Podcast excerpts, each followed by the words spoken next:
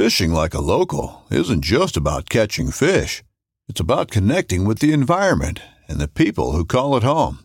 It's about hearing the stories and traditions that have been passed down for generations and sharing unforgettable moments with the people you meet along the way. Fishing like a local is having an experience that stays with you forever. And with FishingBooker, you can experience it too, no matter where you are. Discover your next adventure on FishingBooker. This upcoming concert season will be all about the boots, and Tecovas is your stop for the best in Western style. Tecovas has seasonal and limited edition offerings this spring and summer, including men's and women's boots, apparel, hats, bags, and more.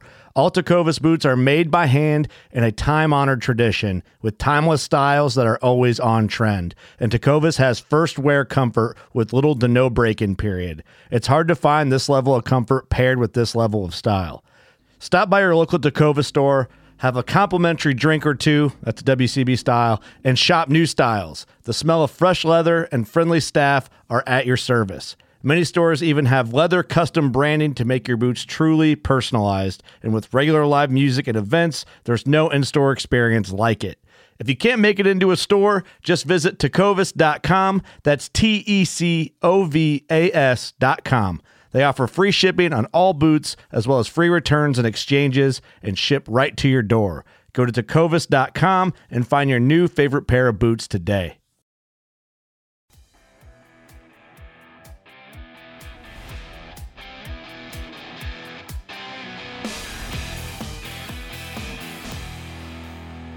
Hey, welcome to How To Tuesday. And today's episode is all about how to book a trip with a fishing guide to get exactly the trip that you want. And it all comes down to communication.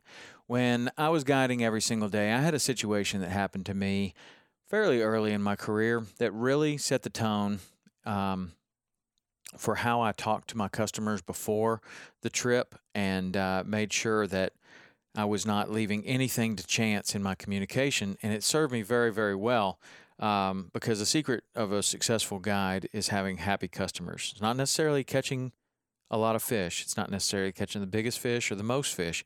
It is having happy customers. A happy customer returns, and a returning customer makes for a successful guide. And uh, that's something that a lot of people might forget. You know, in, in the pursuit of catching the biggest fish and the most fish, might forget that really what you're out there to do is to uh, to have a happy customer. And sometimes catching the biggest fish or the most fish is exactly what the customer wants. Other times it's not exactly what they want at all. So, one time, I'm going to tell you this quick story. One time I, I uh, book a trip with a guy and he talks on the telephone to me and, and asks a lot of the right questions. He um, wants to go bone fishing. So I said, okay. Uh, he booked the right time of the year, and I just kind of assumed that that he he knew what he was talking about, knew what he wanted. Going bone fishing in the Florida Keys, if you were to catch four or five bonefish in a day, that would be an amazing day. There are other places in the world where that's not such an amazing day, but our bonefish are really big and and uh, you don't get as many shots as as you might get in other places. So, you know, I kind of assumed that, that that he might know this. So we go uh, bone fishing. I pick him up at the dock. We take off. Uh, we're fly fishing for bonefish. We're out there uh, almost until lunch, we've had tons of shots. It was a really spectacular day of bone fishing. He did not catch one. I think he might have hooked one. But uh, it gets time to, for lunch, and so we just kind of stop poling and start drifting along, and we're talking, and uh, and he he seems pretty happy. Uh, we we kind of float up next to a mangrove, and he looks down, and there's a school of snappers, um, right by right beside the mangroves. He says, "Oh man, can we catch those?" And I said, "Well, sure, you can, you can catch those. That's fine." And uh, so he throws a fly in there, and sure enough, one eats it. And he's just having the best time. And he's like, "Why haven't we been doing this?" I said, "Well, I thought that you said that you wanted to go bone fishing." He goes, "Well, I did. I said that I wanted to go bone fishing. That's right." Um, and I said, "Well, that's what we've been doing all morning. We've been bone fishing, been going after bonefish, and we've seen quite a number of them. We just haven't caught one. They're they're kind of hard to catch. Yeah, but I want to catch these. These are fine. I just want to catch any fish. I said, yeah, but you you said that you wanted to go bone fishing. I'm just trying to understand. He goes, well, I thought bone fishing was just going out in a boat like this with a poling tower and a guide and catching whatever.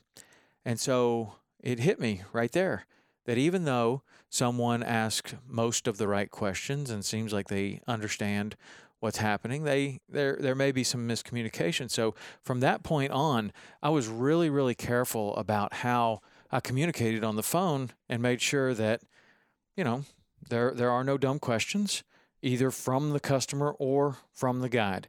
Like if somebody's coming down here to go bone fishing and it's going to be in September and they want to fly fish, okay, do you know that a good day would be, you know, catching one or two fish and and uh, and we're only going to fly fish and that's what we're going to do.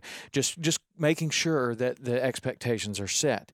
So that one little story really helped me to communicate with with my customers. And and so here's the advice I'm going to give you about booking uh, a trip with a fishing guide. Number one, be direct. Express exactly what you want to do.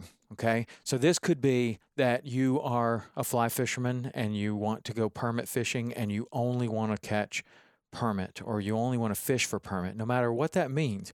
If there are tons of tarpon around, you don't want to fish for the tarpon, you only want to fish for the permit because you know that every time you cast a tarpon, that's a possible, uh, you know, it's a possibility that a permit might have shown up. Okay, good. You understand the game. That's what you want to do.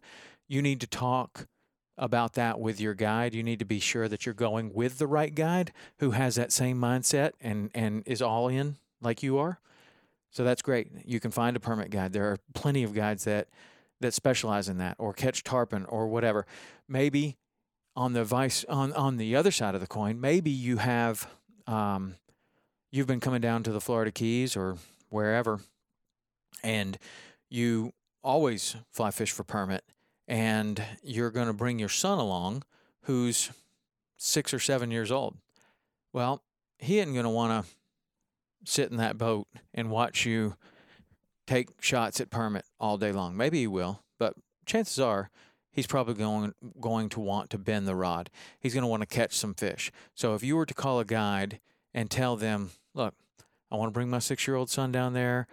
Uh, give me the best time of the year to come down with the most variety and the most opportunity that we can catch a lot of fish, a lot of different fish, and basically keep the rod bent all day long." There are guides that specialize in that. There are guides that are going to love doing that kind of fishing, and there are guides that are really not going to love doing that kind of fishing that aren't set up for that kind of fishing. They're set up to go fly fishing for permit all day. They're not they're not down with that. So make sure that you are direct about what you want. If you want a certain fish, if you want to do something, make sure that you communicate with the guide that you're talking to the right guide that can uh, have a reasonable expectation of uh, of getting that for you. Um, so the second thing is to be honest. Give the guide an honest um, assessment of your fishing skills. Maybe you know I've been I've been fly fishing for two years. I've been coming down to the Keys for for five years. I'm I'm pretty proficient with spinning tackle. Uh, I'll fish with uh, bait, lures, flies, whatever, whatever's the most um, productive. I'll just want to catch a lot of fish. Um, I'll do whatever you say, right? I'm a mediocre fisherman. I'm pretty good. I have fished in one tournament before. I've fished with these other guides and they've taught me a few things.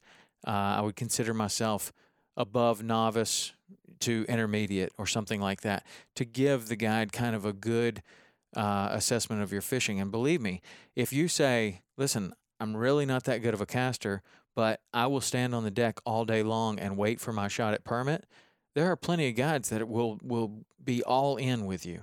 Your fishing skill is not as important as making sure that you are paired with the right with the right guide if you ask me. All right, number 4 or number 3, be open. So be flexible with your travel plans, be flexible with different times of the year, be flexible to possibly fish with a referral. If you have contacted one guide and you're asking for a type of fishing that he doesn't particularly specialize in, and he says, Hey, I got a buddy that could be really, really good at this. So I suggest that you give him a call. Be open to that because he's, he's, he's trying to give you a good um, suggestion. All right, number four make sure that you understand what you're asking for. So if you understand uh, that fly fishing for permit is very difficult and you don't often catch many, great, that's fine. Don't go down there expecting to catch a hundred uh, a day if it's not that kind of fishery. Uh, permit fishing on fly is definitely not.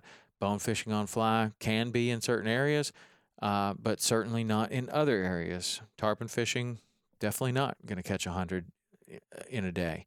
Um, so just make sure that you are on the same page. What what is a realistic expectation of a day, just so you have your expectations set.